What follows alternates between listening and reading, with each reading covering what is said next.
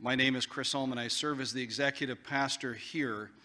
Uh, but way more important than my role here is I'm a husband, I'm a father of four, and a grandfather. My name is Poppy for three. And uh, Don and Olivia uh, give you their best. They're actually in New Brunswick right now, heading to Nova Scotia. They are spending time with two of our three grandchildren and loving every minute of it. I wish I was there. But my heart is with them and my mind is with you, and I hope we can use this morning and this time for the glory of God. And so let me take you on a bit of a journey that we've been through. So on the screen, I want to start in God's Word. 2 Timothy 3 16 and 17, God's Word says, and I'm put up here the ESV version of the Bible, the English Standard Version, and it says, All Scripture is inspired by God, profitable for teaching, for reproof, and for correction, and for training in righteousness, so that the man of God may be adequate, equipped for every good work. Why do I start there? My words mean nothing. God's word means everything. And one of the things that we learned as parents, and our oldest is now 29 and our youngest is 11, is as our children grew, the title of my talk to you today is There's no such thing as neutral education. Every education system, including what we teach here at this church, has an agenda. And it's either the way of the fool, as Proverbs says, or the way of wisdom.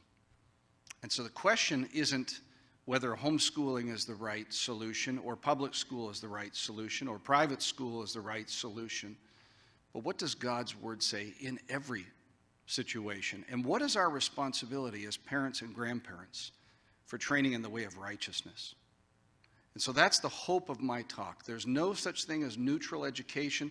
I don't have a neutral position. I don't pretend to have a neutral position. I have a bias, which is God's word. Hence why I started with it. And so let's journey together.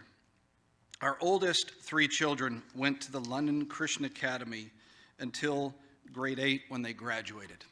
So, for those that know LCA, London Christian Academy, if you've ever lived in London, we lived there for 11 years. And uh, my slides, I'll let you know, Tom, when we need to go. Don't you worry. Um, and here's the journey that we went on. So, we had moved three times in one year. We owned three homes in one year. We lived in Vancouver, we lived in Toronto and Oakville, and in London, Ontario. And actually, we lived in four homes, and my wife was really patient with me. So my career had been taking off in the financial world, and we were moving, and she was patient and she was kind. We moved to London, Ontario, and our oldest was now going into grade two. And we had the ability to do it financially, which was a blessing. And we decided to invest into our children to send them into the London Christian Academy. And all of our children, at this point we had three, uh, we sent in one by one into LCA. But there was a problem. And the problem was this it only went to grade eight. So by the time they hit grade eight, we now had to wrestle with what do we do? Where do we send them? We didn't want to necessarily send them into the public system because we knew that in that particular case that there was no such thing as a neutral agenda. And we were concerned for our children. So we sent our oldest son into a Christian Reformed high school. He struggled there. And then we went to the public system. That journey that we went through broke our hearts because it was like a little cocoon. We had held them in here and we thought, now they're getting led into a different system with a different agenda. And as parents, we didn't feel we had a lot of options. Our oldest son struggled for a few years in high schools. I remember vividly the first parent teacher day that I ever attended, and in fact, it was the last one, based on what I was told in this session. And one of the things that broke my heart was meeting with one of his teachers and learning what was being taught in the system. It wasn't neutral, one day he came home and he said, Yeah, I'm being taught about this and such and such, how many genders and how many things. I said, Wow, let's look to God's word, son. What does it say? How does it train us? What does God's word instruct us? And so we walked this journey and we felt very burdened after a few years of high school to consider a different option. There wasn't a private option, or we would have taken it. So we decided to start the journey of homeschooling. Now, my wife, who's infinitely brighter than I am, said to me about a year before I caught up to this, we should consider homeschooling. And my response was really clear. Oh, you got to be kidding me. No. Why would we send our, why would we do that? They're not going to be socially adjusted and, and they're going to have trouble going into university. And uh, boy, was I wrong. And about a year later, I caught up to what she had been telling me all the way along. She was very patient and very kind and very gentle. And she just kept putting little bits in front of me and said, Hey, what about this option? What about this option? And so we started the journey.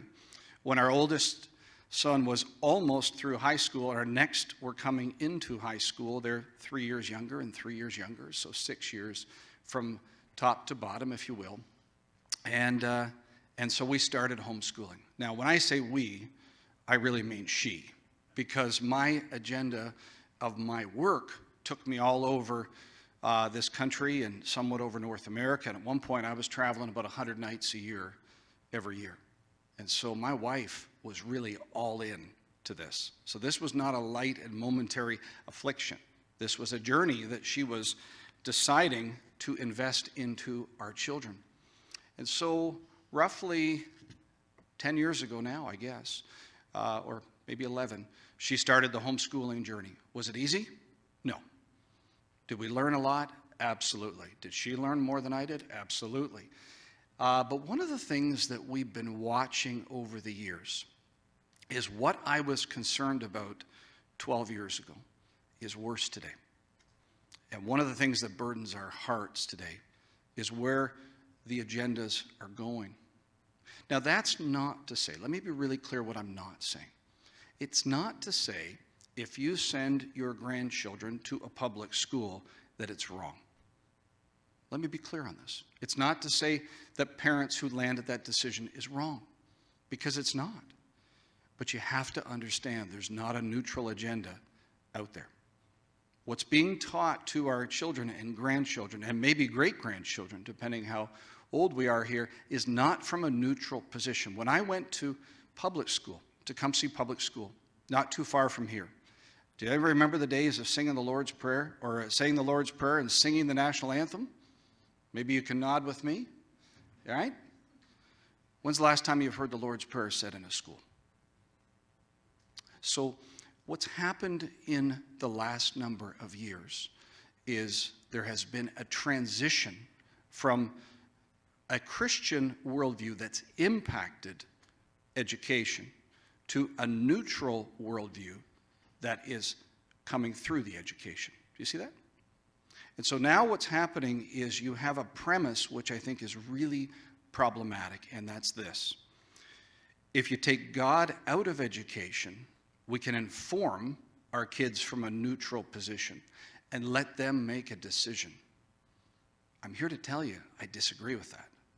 Why? Because when you take the creator out of the equation and you study the created and the universe, you actually miss the founding piece. Everything you look at is just simply evidential stuff how we act, how we interact.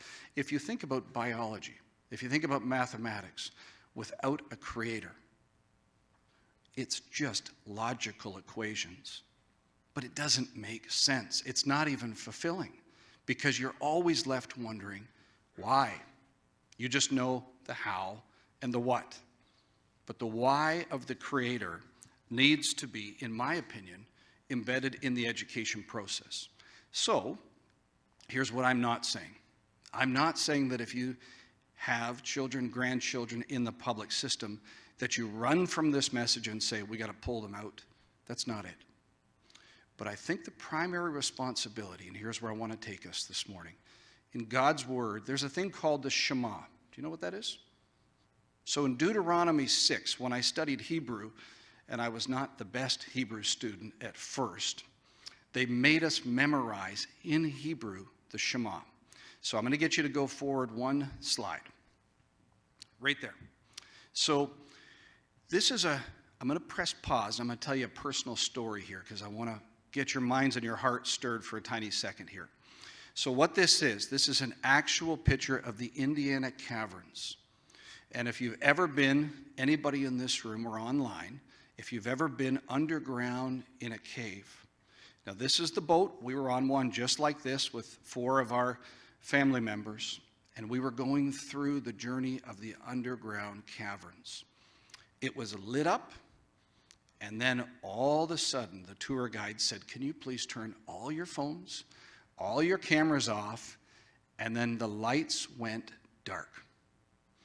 And I'm going to tell you, I thought I knew darkness until I was in this particular cavern. And then the tour guide said, Do me a favor, take your hand and put it within a couple inches of your face and start to move your fingers. I couldn't even see that. It went from dark to total darkness. I felt disoriented.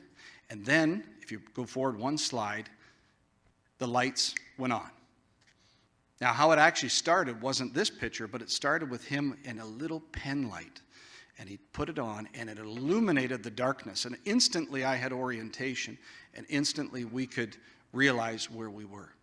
I don't know if you've ever been in total darkness, but it's not a great feeling. The education system is meant to illuminate the minds and impact the hearts. Do you get that? It's not just one. Education has a, has a duality in its original. If you go forward one slide, you're going to see the Shema. So the Shema is in Deuteronomy 6, and let me read it to you. This is what God's word says You shall love the Lord your God with all your heart, and with all your soul, with all your might. And these are the words that I've commanded you today shall be on your heart. You shall, here it is, Teach them diligently to your children, and shall talk of them when you sit in your house, and when you walk by the way, and when you lie down, and when you rise. It continues on to say, not only that, but you should be putting them on your doorposts, so that when you leave the house and when you enter the house, you pray these prayers. What in the world is happening here? Do you remember the scene when Moses led the Israelites out of bondage, took them through the water, took them through into the wilderness. God provided for them for how many years? 40 years. Manna in the wilderness. And as they were entering the promised land, Moses instructs them again bind these instructions on your hearts. Tell your children and your grandchildren of the way of the Lord, so that they may prosper in the land that he has promised to take you to. That's what God's word instructs us. All of Scripture is God breathed, profitable for teaching, for training, for righteousness. When you take God out of a system, you dissolve the system. So, here's my point whose responsibility is it to train your children, your grandchildren, and your great grandchildren in the way of the Lord? It's not the teacher, it's you and me. As parents and as grandparents and as great grandparents, our responsibility, it doesn't say in verse 7, take them to a great church and let them teach them in the way of the Lord. No, no, no, no. It's a personal pronoun. It says, You shall teach them diligently. That's not passive, that's an active statement. And what that means is it's our responsibility. It's my responsibility in my home. So last night, Olivia, it's about 11:30 their time, 10:30 our time, and she's sitting there, we're FaceTiming, and she says, It's time for family worship, Daddy. So we're reading God's word. Friends, it's a privilege to teach God's word. So do it. Don't be ashamed. We have the words of truth. That's what instructs our children and grandchildren. And so, children and Christian parents must recover. This is kind of near the end. Christian parents and grandparents must recover their biblical responsibility to teach their children instead of relinquishing it to the government and the public sector. Do you agree with that statement? If we agree with it, then we must do it. What that means is we don't sit here and nod on a monthly meeting. It means we transform our hearts and our minds to be active in the pursuit of this. There's nothing more important with your remaining days and mine than to train our families in the way of righteousness, to teach them diligently. What else could be more important? Moses, when he was pointing them into the promised land, said, Do this so that it may go well. If we don't do this, it will not go well. Do you agree? So let's go forward one slide. So we're going to leave it there to the finish line. In our home, we've learned a number of years ago that the primary responsibility was not the London Christian Academy. That's what I thought, by the way. It wasn't Pastor Norm Miller, who was our senior pastor in London. It was Don, actually, it was Chris and Don Allman to our children. We had outsourced some of that responsibility, thinking that it was the church's responsibility, the youth group leader, the insert whatever you want, maybe the teacher at the London Christian Academy, because we're paying for this. But what I've learned in my heart and in my mind is this little quote up here. Look at it from Spurgeon. I'm going to read it to you. I nope. Go back one. You had it. There we go. I would have children taught all the great doctrines of truth without a solitary exception. What does that mean in English? It means we teach the full counsel of God's word from Genesis to Revelation. We read it with them, we pray it with them. When I'm praying to you, my words don't mean anything. I want to pray back God's word to God. So, modeling that for our children and grandchildren, please don't walk out of this room thinking that the public system's responsibility is to train them in the way of righteousness. In fact, don't even think it's the private systems and don't think it's the Christian school systems.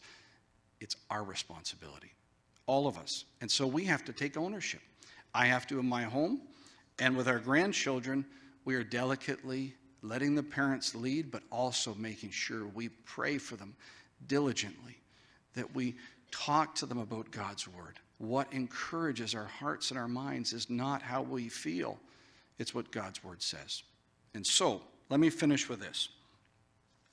We have three grandchildren that range in ages from two months of age to almost four years of age.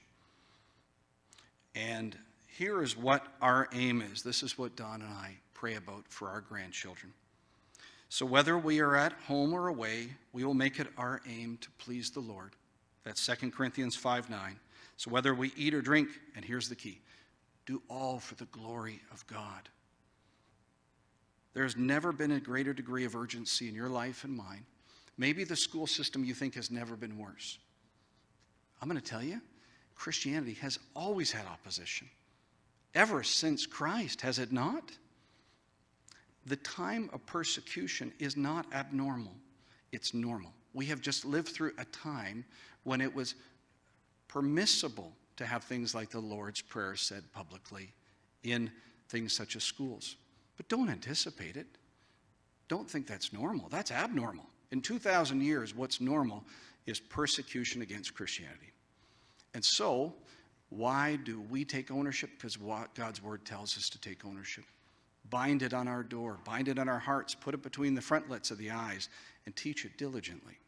So, are you looking to buy your grandchildren a gift for this Christmas? Let me give you a recommendation. What did we do? So, the start of this year, Olivia, who's our youngest, is homeschooled, and she has a curriculum which, if you're ever interested, we'd be happy to talk to you about and recommend. We've been through two or three curriculums. But the curriculum was a little weak in theology, in God's Word. It was good, but it was a little weak in this. And so, what we have added to the curriculum is a thing called Little Pilgrims Theology. If you don't have it, please put this up when we broadcast this littlepilgrimstheology.com for $60 a year. My daughter, who's this tall now, I guess, is learning the truth of God's word, and she is flourishing. She's coming home at littlepilgrimstheology.com, and she is learning the doctrinal truths every day, every day, and we're coming alongside her. They have crafts. Let me read to you this. This is directly from their website. It's an educational source for learners of all ages who seek to grow in understanding the Christian faith. Videos, quizzes, and printable resources, making learning theology fun and memorable. Let me tell you, as a dad, $60, just do it. It's out of Texas. We found it. We knew somebody that trusted it. We've tried it, and we went, wow. You want to bless your families? Not only purchase it for them, but come alongside them and do it with them. Spend time in the activity sheets talking of God's word and training them in the way of righteousness diligently. Let's pray. Father, our hearts can be burdened by what we see in the world around us. But may we take comfort that you have overcome the world. Our hope is found in nothing less than in Jesus Christ and in his righteousness. We hold our minds and our hearts in realizing, God, that we too were, were once lost but are found for those that are in Christ. You chose us, you selected us, you transformed our hearts from stone to, to flesh. And our job is to train our children in the way of righteousness. Help us to be diligent in that, joyful in that and intentional in that, we pray with the days you give us. Amen. Uh, hi, everyone. I'm Maddie. Uh, I am 22 years old. I was homeschooled uh, from out of the womb up until grade 12 uh, by my mom here and those in our village uh, throughout all the years. Uh, I'm Cheryl. Um, so I think most importantly is to know that uh, I'm a follower of Christ. Uh, I'm a, his servant, first and foremost. I'm a wife, uh, next, a mom to four, and a mother in law to two and a half. I'm hoping she gets engaged soon. I'm trusting. Um, and a nana to 10. I graduate. I did not graduate from high school, um, w- um, but after homeschooling, I decided to apply to do a, a to go to seminary as a mature student, and I got a postgrad uh, certification in what's called biblical care and counseling, and I now facilitate at Hope Bible Church a program called Practical Theology. So you can't teach an old dog new tricks. Um, our homeschooling journey sort of started odd because we have what we call Team A and Team B. Team A went to public school uh, for the first six or seven years, and it wasn't working. Uh, the, the, particularly my son, who had some learning challenges, couldn't, um, he, his needs weren't get, being met and there was bullying, all that stuff. So we decided we'd go to the Christian uh, school system, which was mainly Christian reform at the time. And that uh, was adequate at best. Between Team A and Team B, they're 12 and a half years. So as Team B aged, we thought um, maybe we'll homeschool them for one year. And then the next year, we're like, maybe again and then maybe again. And before we knew it, they went from homeschooling to, to Maddie went to Bible college and Adriana went to UFT. So it just sort of happened, mainly because we enjoyed the freedoms that homeschool gave us. Um, we had total control over what they are being indoctrinated with. Like um, Pastor Chris said, there is always an agenda. There is always an agenda. Um, and we certainly were not facing what parents are facing today.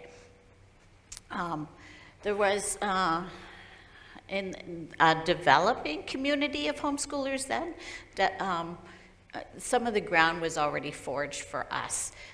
There was there's annual conventions already happening. There's support groups and co-ops and uh, an active um community. It is divided, secular and Christian. They don't mix very well, but they, they do sometimes mix. Uh, the cities uh, have programs that happen during the day, sports programs and things like that. So there is always opportunities for um, that socialization, like people are expecting them, uh, homeschoolers often to be awkward and weird or whatever like that. Um, but we found actually just the opposite. As the girls got older, they were not with, you know, like eight-year-olds that were with strictly eight-year-olds. They were family style, so when we went to the park and they set up a soccer game, every age was there, right? And um, they would go to um, things like So on Fire and that to volunteer with all different ages. So they were never sort of, they were able to talk to anybody at any point in time. Constantly, we were um, complimented on their manners, on the way they spoke, how they could articulate themselves. So we, that myth sort of fell away. Um, the uh, other concern is I never graduated, actually, I dropped out one semester short of grade 12. And, um, but the parents' qualifications are not really important. To be honest, we don't even know what the teachers do because you don't need a, ter- a teacher certification even to teach in college or university, right? You need to know what you're teaching. Um, but the point is, is that you can pick up curriculums that literally narrate what you're supposed to say and do. As a matter of fact, the very first curriculum we used was a, beau- a great program called Teach Your Child to Read in 100 Easy Lessons. And it, it scripts what you're supposed to say. Um, so there was like, like there's just so many rich resources out there uh, all their literature and that stuff was done through a christian perspective science through a christian perspective i got the privilege also to even hear them uh, apply it in their everyday conversations like one of my um, brothers would, said to my daughter once uh, how do you know there's a god and she said, You know, see the bird in the air? Do you know that its bones are hollow? And she went into to explain, like, the dynamics of how a bird can fly. And she says, I see a great creator. Right? So she, that was from her science program. I can promise you that is not happening in the public school system. And I'm sad to say, it's barely, if at all, happening in the Christian school system anymore. Uh, and then we think, well, what about the rural area? I have four grandchildren in the public school system. And last June, I got the opportunity to see my oldest grandson graduate from grade eight. He's in high school now. In his little tiny class, there were two boys dressed as girls at their grade eight graduation with girl names and girl pronouns and everything like that. Um, I personally started taking some courses with uh, Mohawk this year, and I had to drop out because of uh, this woke society of how many genders there are. Like I just couldn't like go against God's word like that. So um, I'm not going to really go into the reasons why because I think Pastor Chris painted a pretty good picture, um, and Maddie's has a better understanding of all the details of what's happening in elementary s- schools right now because she um, is a c- Hope Kids coordinator, classroom and volunteer coordinator. it's a really long title. um, so I'm going to try to answer some of the questions that I think you would have. Um, the cost um, can vary from almost nothing to thousands of dollars, right? You could buy microscopes and fancy kits, and uh, you know anybody's willing to do something for you. I have found that homeschooling moms are very creative in. Um, uh, they have an entrepreneur ship kind of thing too. They, they'll come up with something, they'll sell it to you or whatever. We buy curriculum used, we find it used on, or um, free online. Uh, there is like, it's, uh, even the um, school systems use some of the same stuff as we use online. There's a website called Khan Academy that uh, is very popular and it, you know, does all the grading and everything. It's free. And it started as just math and now it goes the whole gamut and all of the grades, even uh, co- covering some university stuff. Um, and then that sort of brings us to the academics. What, um, of course, like us, we have different, our children have different gifts and talents and abilities and challenges. So the thing about sitting beside your child every day is you know exactly what their strengths and weaknesses are. And you can pace and challenge and, and swap out and with for them. Like you can tailor it really to, to what they need and uh, what they don't need. So my um, literature program that I chose, it was called Learning Language Arts Through Literature, was color-coded. I, and so I picked the colors that suited my children at the time. I had only two, they're 17 months apart, and I took that to my advantage a lot. So um, I give, say, Maddie the red book, Adriana the yellow book, and then they would move up to the next color. It was like five or six years before the oldest one said, Hey, I'm supposed to be in grade six, and this book is grade eight, because on the back in fine print, right? But I just kept moving her along as her ability. I called her always my border collie. Like if she got bored, she was destructive, and I just kept her busy, right? Um, the other uh, thing I have to say is we focused a lot on scripture and on character development. So there were days where it wasn't appropriate to look at my child and say, We're sitting at this kitchen table and we're getting this work done. It was better for us to be outside and maybe be digging up worms or something else because I, I'm there to, to show them the love of Christ, to show them the grace and the mercy that the Lord has had on us. You didn't like that? And they can't do that um, with a hammer over them, right? I want to build character in them. I want to model for them, right? And that was what I would exhort you to, as grandparents and great grandparents to do. Let them see you seek the Lord hard and boldly, that they see you're memorizing scripture, you're going to Bible study, you're, do, you're seeking the Lord. No matter where you are on your spiritual journey, we never arrive. So we should always be um, taking classes and being in fellowship with others. We should be bringing up. Um, you know, like the, Chris gave a great example, is his son came home saying they taught there's multiple genders. And he didn't say, Well, I think. He said, What does the Lord say? This is our ultimate authority, right? Num- our number one commandment is to put the Lord first, right? So he has to be first in our morning, in our evening, and in our in betweens, in our pocketbooks, uh, and everything that we do. So if our children and our grandchildren see this, they can emulate it, right? There's, I have lots of opportunities. Uh, my grandchildren that are being homeschooled live like six minutes away, and I do take advantage of uh, that. I, I'm still working a little bit, but I will go over and I will sit down with the six year old and practice printing or whatever's going on. Um, I never had to homeschool six kids. Uh, I can just imagine it's a lot to juggle, and there are curriculum. She has a curriculum that does all of the grades at once. So she does a reading, and then um, the kids have workbooks, and their response to the reading um, is at their level. Uh, and all of it is Christian based, so they'd have scripture worked into that. And all of that.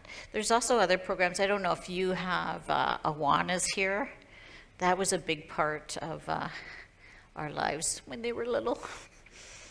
Um, and uh, they took violin lessons with Suzuki for, I don't know, 13 years, and then went on to piano and vocal, and, and uh, like these are things that are always available. So the uh, academics challenges are addressed by the parent knowing where their child's at. There's also a- advantages of that it's generational. So you have a skill, knitting, woodworking, whatever it may be, to share with your grandchild. And so we would set time um, for the kids to like go to their grandmother and learn some sewing skills on. I think they made an apron once.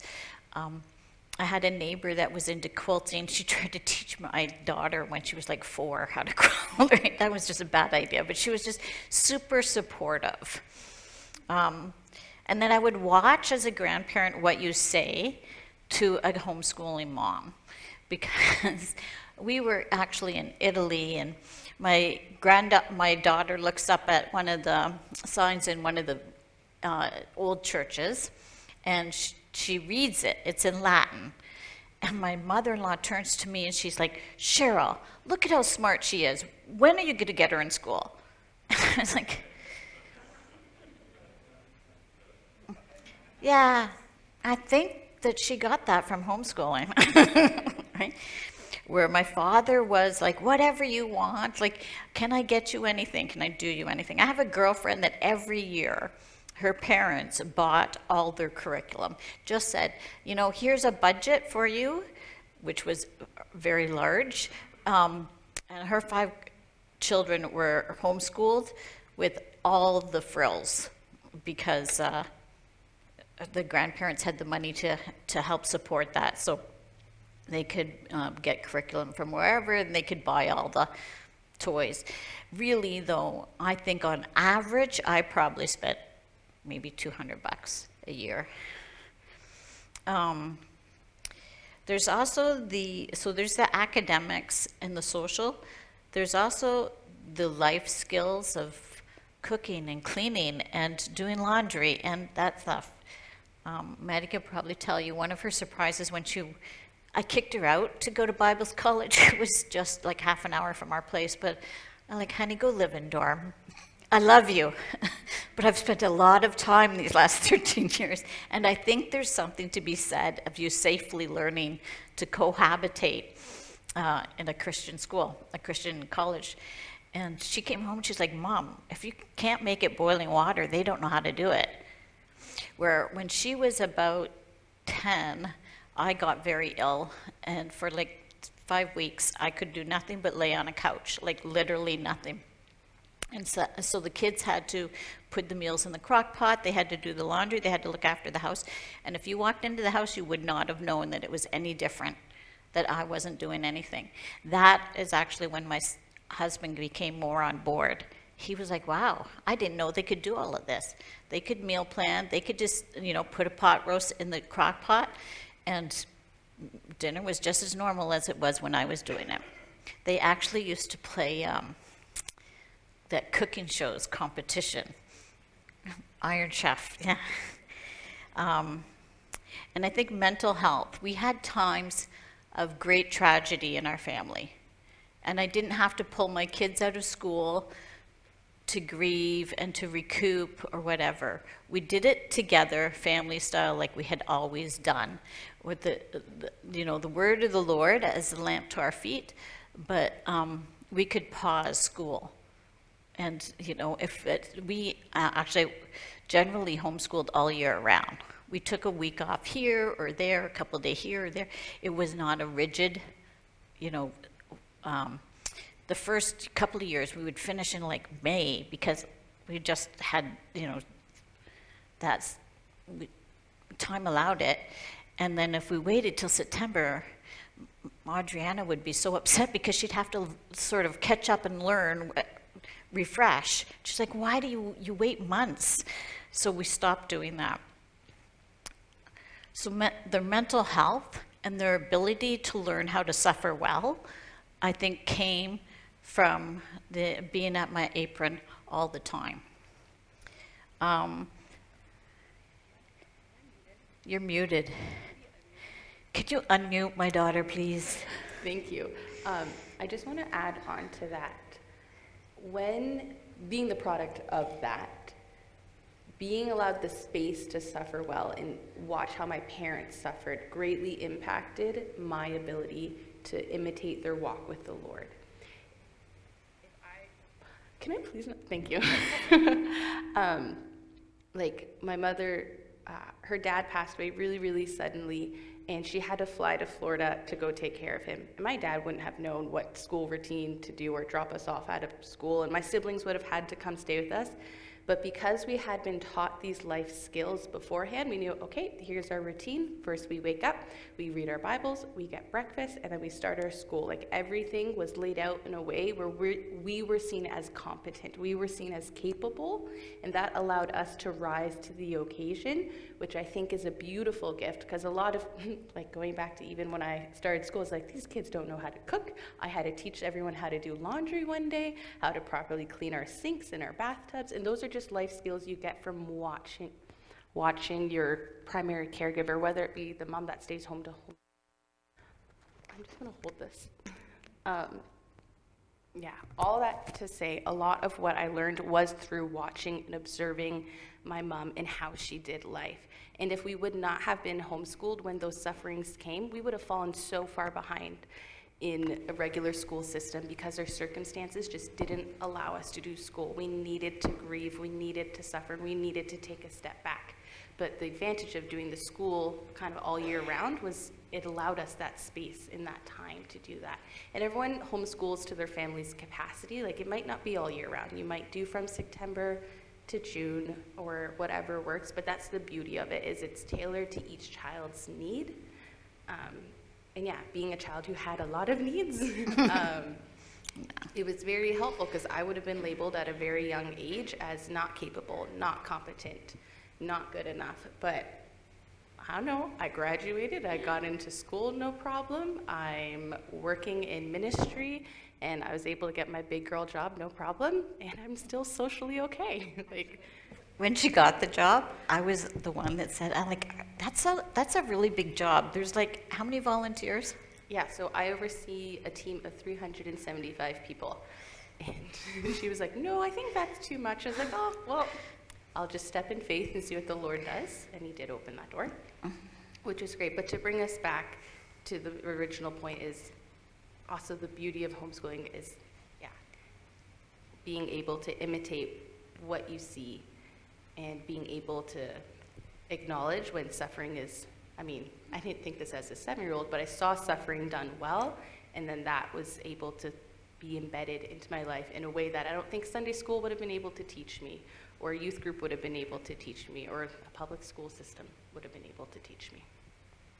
Sorry. Thanks, Matt.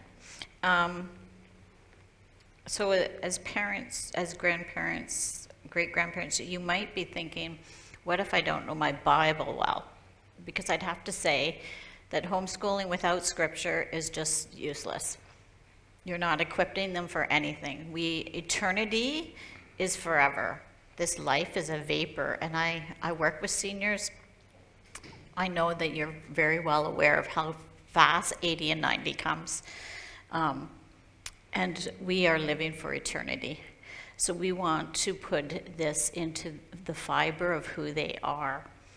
Um, so uh, again, I exhort um, them to see you learning and seeking and uh, praying with them, not just bedtime prayers, not just mealtime prayers, but skin the knees, he hit me, um, I want to hit him um, kind of prayers and uh, teaching them how to go to the Bible when uh, problems come. Uh, well, you find yourself, I just want to add something. You were saying how um, things not to say to a mother who's homeschooling, but instantly what came to mind is what not to say to the grandchild that's being homeschooled. Because, one, we see how the grandparents' response to our parents. And often when there isn't support, you're going to feel that turmoil. But as a child, I remember anytime the grandparents would come over, so when are you going to start school? How do you feel about being homeschooled? Don't you miss having friends? Do you have friends? Which are very valid questions. But as a grandparent, you should be involved enough in your child's grandchild's life to see, oh, you are socially capable. You're keeping eye contact with me. You're having this conversation. You're not goofing off. Like I had friends. I, wasn't- I wasn't socially shunned from anyone. If anything, we had an abundance Yeah. of them in our life. Um, so as a grandparent, I would just encourage you to be so supportive, even if in some moments you're like, oh, I don't feel it because I don't think that's the right decision to make right now.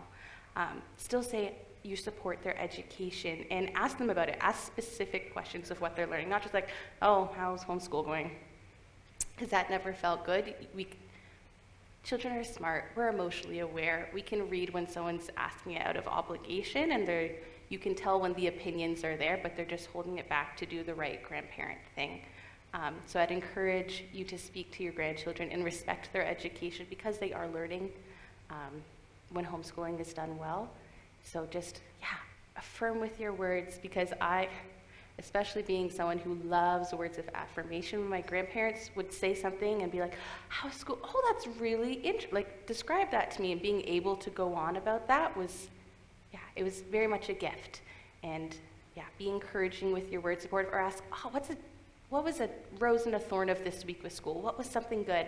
What was a challenge? You're like, oh, let's talk through that challenge. Like, support in practical ways goes so much farther than I think a lot of people would speculate or assume because we might on the outside be like, oh yeah, it was hard, it was this, but the emotions that it's producing us of like, oh, they care enough to ask how this is going and to integrate themselves into my life is really sweet and very special.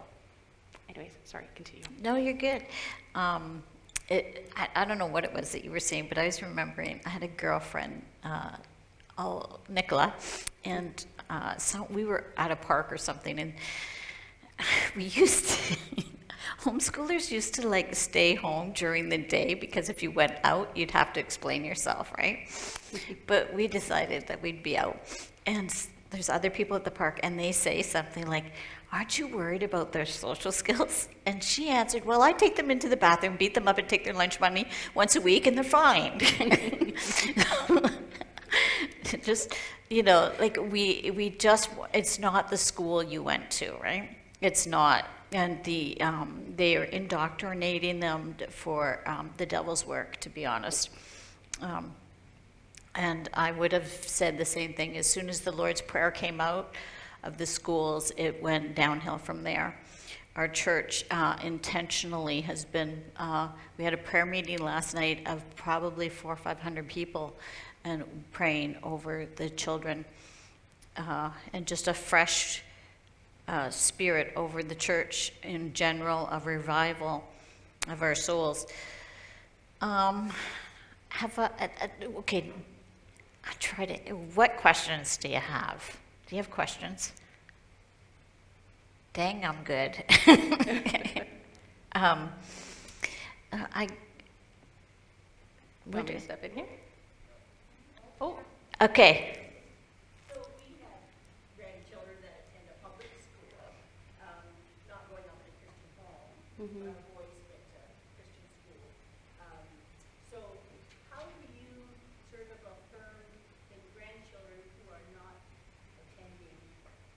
right.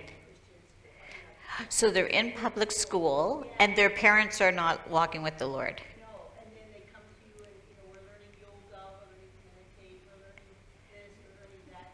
Yeah. Um, You know, without making them think their school's a horrible place because they have to. To feel safe there, yeah. Mm-hmm.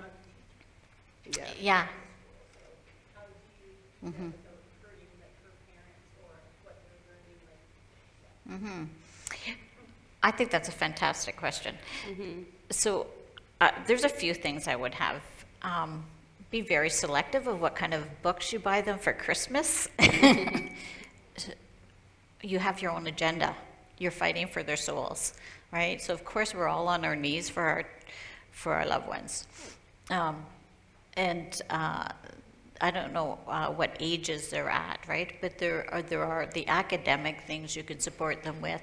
Um, I would um, encourage you to have, if they live close, to have a day or two that you go over in the evenings, or say, I'll have them every Saturday or every other Saturday, or I'll have them for the weekend.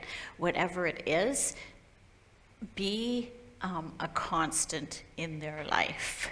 My um, grandchildren that live closest to me, um, it is not unusual for at least one of them to sleep over at our house um, one night a week, any day of the week, pretty much, too. It's not just a weekend thing.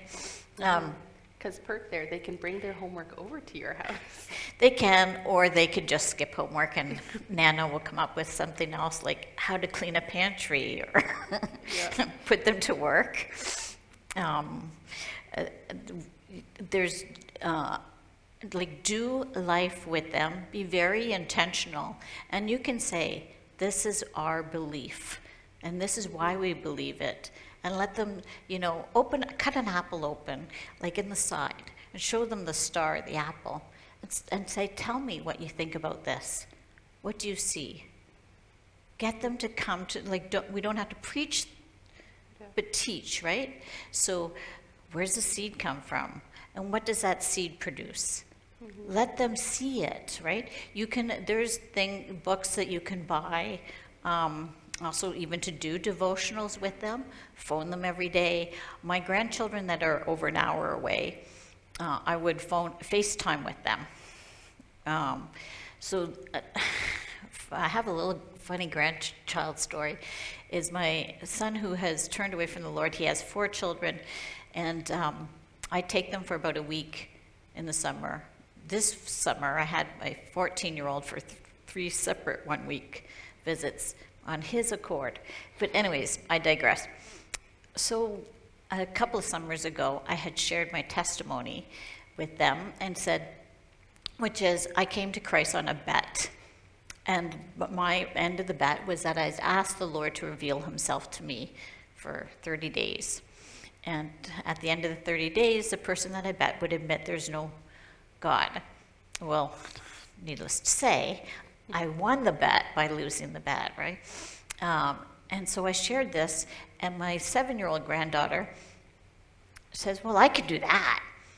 And we suppose that she did it because we go there. I went to visit, and she has her own iPad, and she has, there's a, you know, uh, the YouVersion Bible app, which I'm sure anybody with a smartphone or iPad has on it. Uh, there's a children's version to it, and it's a little game that you do a, uh, the Bible story and answer little questions, and it reads the story, and you sort of hop from island to island or something. And she had done the whole Old Testament on her own, right? And she doesn't go to church. There's no Bible being read. There's no, the references to God are not holy, right? Um, and then that, so that was two years ago. So now she's like nine. And this summer, my son calls me and he's like, What can we do um, with Brooklyn? Because we sent her to VBS. Like her, their town is so small, their VBS is at night from seven to nine for one week. like it's small. And so she came, I guess, at the end, made a binder and, and had them, her family on the couch and was teaching them, which she had learned at VBS. And um, I said, I really want to support that. So, being the Nana that I am, I jumped on board and I said, Well, um, the other grandkids are going to sleepover camp. She could do that. And he says, Oh, I don't have the funds for that. I'm like, Well, how about I split it with you, 50 50? And that escalated to three out of the four grandkids going. So they got to spend time with their cousin at camp, and they got the experience of a Christian camp for that. So there's just um, weasel your way in. Don't give up, like, like boldly, right? Not like, you know what I mean? Like you have to be present. Uh, I have a phrase: it's show up. I show up. like my grandkids that are over an hour away, when they have grandparent day, I show up. When they have um, The cow show. a cow show, if it's a 15 minute presentation, my grandson is in a play that he's like a wave in the water, whatever, I'm there. I show up, right?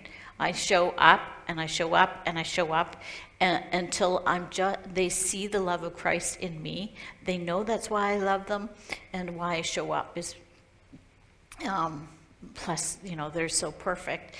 Um, wonderful. I mean, I'm sure your grandkids are good too, but mine are perfect.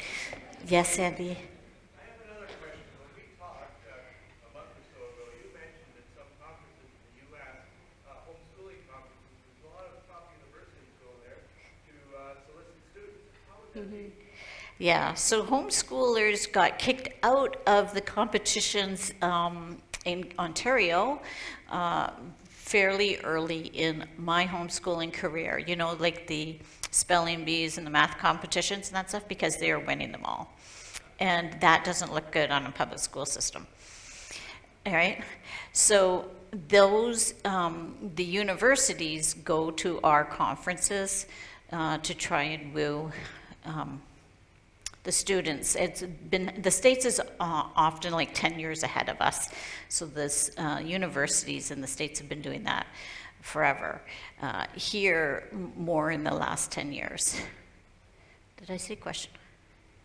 I have two sister-in-laws who, um, did homeschooling. Um, I want to know, for my own information, uh, what education do they have to homeschool their children? Like qualifications? Well, i- if they can read, you can homeschool. I think part of it too is a lot of homeschool curriculum is developed by insanely smart people and they know that the average Joe is going to be teaching it, so they lay out the teacher's guide in a way that they can clearly articulate the curriculum to their children. And I think a lot of the times our Western world has made colleges, university, PhDs, doctorates, the be all end all to be able to teach.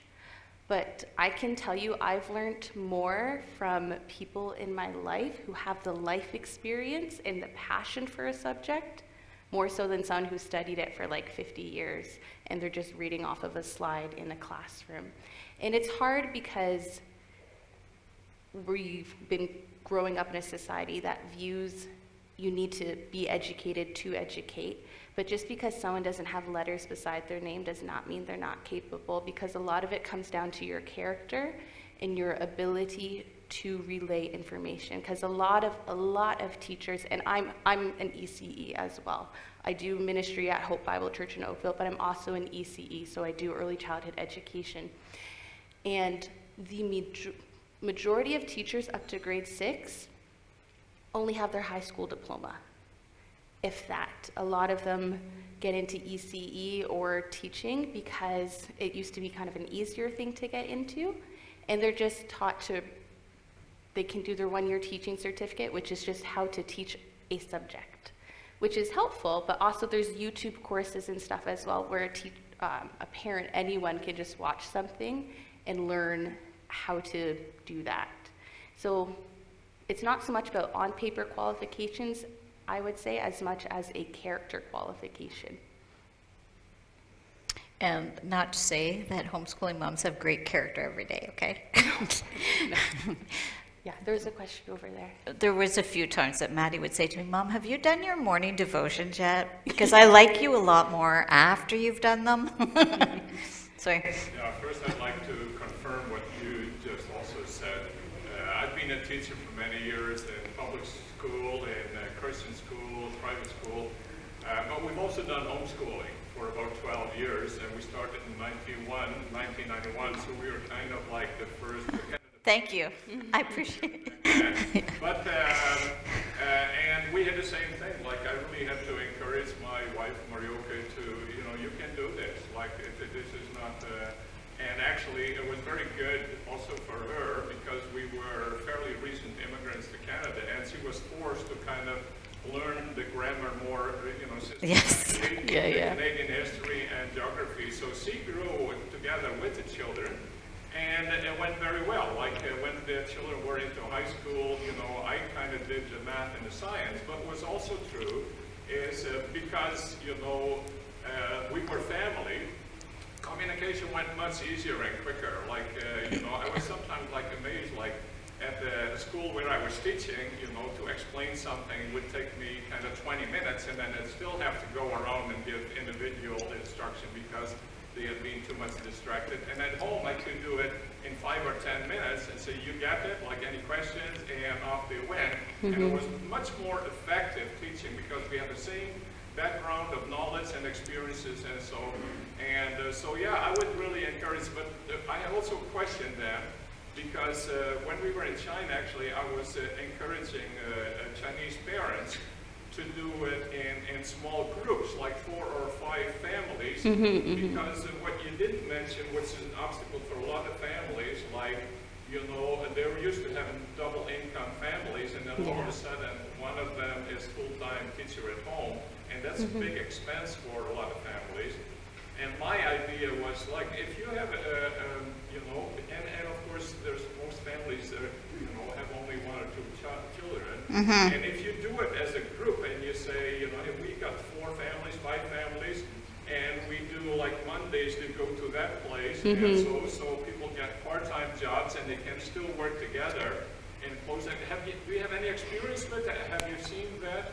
Or what do you think about that? Yeah. So she, in uh, hmm, my mom, we in the homeschooling community we call it like a co-op. Um, is we just gather as many families are interested, or until you want to cap it off, or grab a close friend or two, and you work through the curriculum together. Because then you have the social time. Two, if say my mom's like, I'm not super understanding how to teach it, mom number two can step in and be like, oh, I understand this, I can do it. And also, um, what I wanted to add to your question too is sometimes when there's a subject that a parent doesn't know, you can hire on someone who does know it. Homeschooling doesn't have to be only mom can ever say anything lest it's of the devil. That's not how it is. Like my chemistry teacher, we hired, um, I think she worked at Redeemer University or I took it at Redeemer University in high school, actually. I took chemistry there. Um, like, you can hire people who are trained and equipped in the areas where you don't understand. And what we would do is on um, Thursdays, there was a group about 75 families would get together and hire teachers for a couple classes in the morning and in the afternoon. So those were the classes sometimes that mom didn't want to teach so much, whether it be chemistry, drama, or things like that. We would collectively hire on someone to teach it. So we almost had like school for a day. We would start the day off with devotions and prayer. We would go to our class. We would have another class, lunch, class, and then you get to go home. Mm-hmm. So there's the social aspect. There's the aspect of also taking some of that weight off of mom to do all of the course work, but also if there are any courses that she wasn't comfortable teaching, there was an opportunity to bring someone in for that. I would just warn that um, our experience was that you have to vet the teachers very, very well. Yes. My uh, daughter, who's homeschooling now, she had a very negative experience in the co-op that they've just signed up for um, because the teacher wasn't vetted well on her own theology. So, um, yeah. Andy, did you have another question? I did, but I think I'm having a senior moment. That's okay. It was, uh, it was about, Ken, um, I think we had the conversation with you, Steph, that in fact, uh, you can homeschool even if you're a single parent or if you've got, if you're working full-time. I know two moms, um, well, actually, I know their sons, that were homeschooled while their mom worked as a cleaning lady. Um, she would take her son with her to each house and have him sit at the kitchen table and instruct him, then go clean a bathroom and come back. Like she made it work. Um, uh, one of them is actually Steph's brother uh, brother-in-law now, Jesse, uh, and he has a very successful um, business. Um, there, there is in all o- an option always to homeschool. I cannot think of an obstacle that would prevent it. Right now, I'm a support worker. uh, I do private support work, and so my client, um, li- uh, son lives next door, and they have a three and a half year old that they plan on homeschooling. They're not Christian, and I always say, God didn't put me in this house to um, just look after the physical needs. All right, uh, they'll be they just haven't come to Christ yet. Uh, so over the course of months, I'm sort of um, witnessing to this client's uh, wife, actually. And uh, so a month or two ago, she starts asking about stuff for her granddaughter that they want to homeschool. And I give her websites and stuff like that. And then eventually she asked me for a children's Bible. And uh, she tried to get into the Awanas program near us, right? Um, so this is, they don't have any, like, this family isn't Christian yet, right? Um, so the grandmother plans on taking over, taking up the bulk of this homeschooling. She's uh, uh, 75, not in the greatest of health, but she is very determined to to do all that she can to help this family, and so she has me sharing like that um, book 100 teach your child to read in 100 easy lessons and stuff like that. Like okay say to take a curriculum like that. You really read the scope of it and then the child puts their finger under the letter and sound it out and that stuff and you could teach your grandchild to read so when uh, when uh, my well she's 20 almost 24 now sometimes when she's being mouthy with me. I said, just remember, I'm the one that taught you to read. Like, you wouldn't be able to be as smart as you are if it wasn't for me. I could have not done that. In the worst day of homeschooling, I would say is better than the best day in the public school system. If um, I had a friend who was uh, very ill, so she couldn't homeschool, and she had a number of kids. And I said, just read. Can you read? Can you have them read? Read great literature. There are there's um, a website called Ambleside Online. We homeschooled classically, so very the best of literature, the best of art, composers, and things like that. And uh, so she did this for months and months. And uh, the kids tested higher than they had ever tested before at the end of the month uh, uh, of this season. And she, all did she do is read and read and read, right? Of course, the kids are playing board games and they're doing that. Who, anybody play cribbage? Any cribbage players here? What a great way to learn math, right? I, I don't know how many board games we own. Too many. Too many. Um, homeschoolers can be very competitive too. um, it's like so learning doesn't just happen like when you're sitting at the kitchen table with a book right it happens the way like anything that you want to learn you find a way to learn it right? Like i'm sure that there's been times in your life where you wanted to learn something and you sought out people that could teach you to learn or or now we call it youtube university right? It's for ev- like we couldn't figure out how to get this stupid thing off the drain of the tub. And my husband went on youtube and figured it out right? Um, there's a way of learning anything. And uh, it can be done online in book you know that your library card gets you into museums and and that too right the, and there's no fines on library books so there's a lots of uh, programs within the library, within the recreation system. We had, uh, we did gym there. I wanted to say one of the be- best co-ops we had is uh, a women's Bible study at a church that we did not attend. Opened up the church to the homeschoolers. If the moms would attend the Bible study, they could use the classrooms. So, for many years, uh, I attended the Bible study with the women, and my kids were in the co op downstairs. So, we hired um, art teachers, music teachers, French teachers. History teachers, we did a study on C.S. Lewis before, C- classic literature.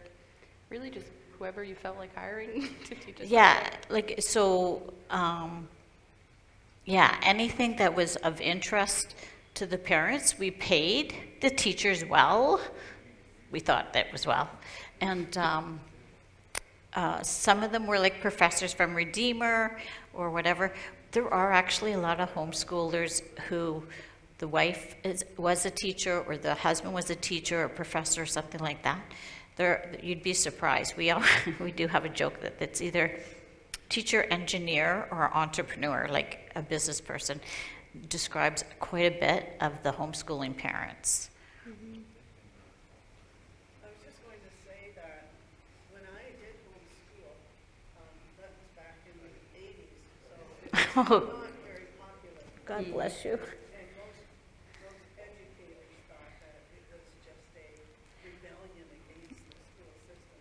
It it was But what I found was something that uh, Isa referred to was that they could complete all of their schoolwork within three to four hours in the day. Then they still had time that they could practice their music, they could deliver their newspapers, and they had all that done before any kids were out of school. Yeah. So you have time to do lots of other things Mm-hmm. that you can fit into your curriculum that school children could never do. Yeah. So what the average, what um, we say would happen is count half an hour per year would be your guideline. So if you have a child that's in grade three, in 90 minutes, they could be done their homework, which leaves the rest of the day to do chores. um, you know, for for uh, getting together with others. For our kids kept nature journals. We we, um, at one point lived with a creek behind us and endless hours of spent down at the creek. We had weekly um, uh, park days and weekly hike days. Uh, so those were sort of built in. Plus, they had co-op, so it was busy. Um, we had family time that we served together. Um, so there, there, there's much more support than there was, and I do appreciate those that went before us. Um, I, it prepared for a, a, way for my grandchildren to be homeschooled, and I'm so grateful that they're not um, what, in the school system right now. My, one of our pastors' child is in school, and I think this is the second year that there's a child, in, the same child, who thinks he's um, a T Rex. So he comes to school dressed as a T Rex. I know, I shake my head too. Like, it's a world that um, is dictated by feelings now. Your feel what you feel, right? And the Bible tells us that our heart is deceitful. So why are we teaching our children to listen to their heart? If you feel like a girl, then you're a girl. If you feel like a boy, you're a boy. And at the same time, there's no boy toys and there's no girl toys. So I don't know what defines a boy or a girl, but they're feelings. And if you're a cat or a dog, I guess there's schools with litter boxes in it now. Uh, this I know, but it's true. And we think, oh, this is happening in the States. It's happening here in southern Ontario, within kilometers of where we stand right now. Um, so if your if your family, your loved ones are in the public school system, I urge you just to be bold and get in, infused in their life in a positive way, um, without um, ca- ca- causing anarchy, right? Still, we want to emulate the love of Christ.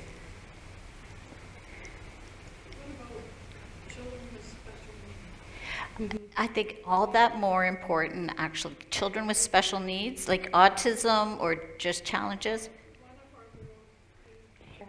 Would I be able to speak to that, Mom? Just with, mm-hmm. so I'm in ECE, and when you take a look at our school system in Canada, we have greatly, greatly failed those in our disability and special needs communities.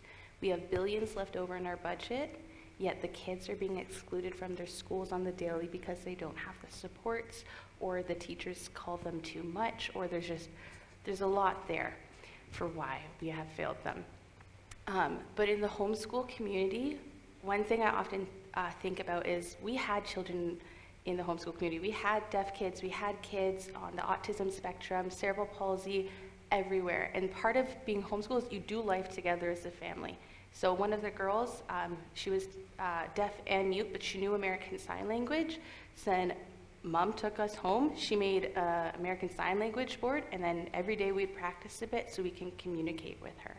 And yes, that doesn't fix the issues, but it helps her feel a sense of, I, I sure hope and I pray that it helped her feel a sense of belonging that we would want to uh, be with her. But I think um, for a lot of kids um, who have disabilities, who are on any kind of spectrum, the child to teacher ratios in schools are ridiculous. Like, they're 30 kids for one teacher, you're not going to know their individual needs, and you shouldn't be expected to know everything about every disability. One teacher, 30 kids, not cool. But when you're side by side, you're going to know how to address your child's needs, and you're going to be able to identify things a lot sooner than a teacher would be able to. I think back to like even my own story. Counting was, for some reason, far too hard for me. I didn't understand it. We tried all the things, but then one day was like, my mom was like, feel this. This is one. Okay, feel this. This is two. This is what 10 feels like. And then it clicked in my brain. If I was in the school system, they would just be like, oh, she's failing her math sheets. Like, what's going on? And so there are supports um, within the homeschooling community for children uh, with disabilities and special needs. And I'm sure it's not perfect because there's a long way to go in terms of understanding and um, acknowledgement and awareness of things. Um, but what a no better advocate for your child's education than a parent who, the parent of that child. Um, and it might take some engineering and some brown, groundbreaking to get the ball rolling on that. I mean, I've been out of the homeschool community for five or six years now, so I don't know what that's like currently, but back in our experiences, you, you still did life together as a family. Um, no matter who had what. It really didn't matter, and you just you loved everybody and you met them where they're at, regardless of their needs, uh, whether it be different than mine or yours or whoever's. Um, yeah, I don't know if that helped answer at all, but I just remember when, our daughter went to school the deaf and she came home and this is I. Mm-hmm. And we had, we had tried, we, we were learning sign language. but, Um, a deaf child learns differently. mm-hmm, And, um, there are such rumors differently. Mm-hmm. There's a whole lot of things that It is a culture. The deaf community has its own culture. Mm-hmm. I think it even goes back to um, what Pastor Chris was saying earlier. It's like you're responsible for your child's spiritual walk before the Lord, whether it be they're in the public school system, private Christian, or whatever. But the beauty of homeschooling is you can see where your child's needs are. And if you see it's not being met through homeschool and that she needs that sense of community and to feel like she has a place in this world where she can communicate without barriers, glory to God for that because He's sovereign in those things. Homeschooling is not the be all end all. I mean, I like to think it is at times, and I strongly, strongly advocate for it. But if it doesn't work for your family, there are other ways that still give God glory because before the Lord, you're responsible for their spiritual walk, and that all that matters. So if she was able to find that community and get a sense of who she was, and she loves the Lord, praise God. Whether you're homeschooled, you go to public school, or Some people do actually a blend. Like, we know families that had- had their kids go to school half a days for particular courses and uh, homeschooled the other days, or other half. Okay, we've run over time. That's okay. I have another engagement right from here. Thank you.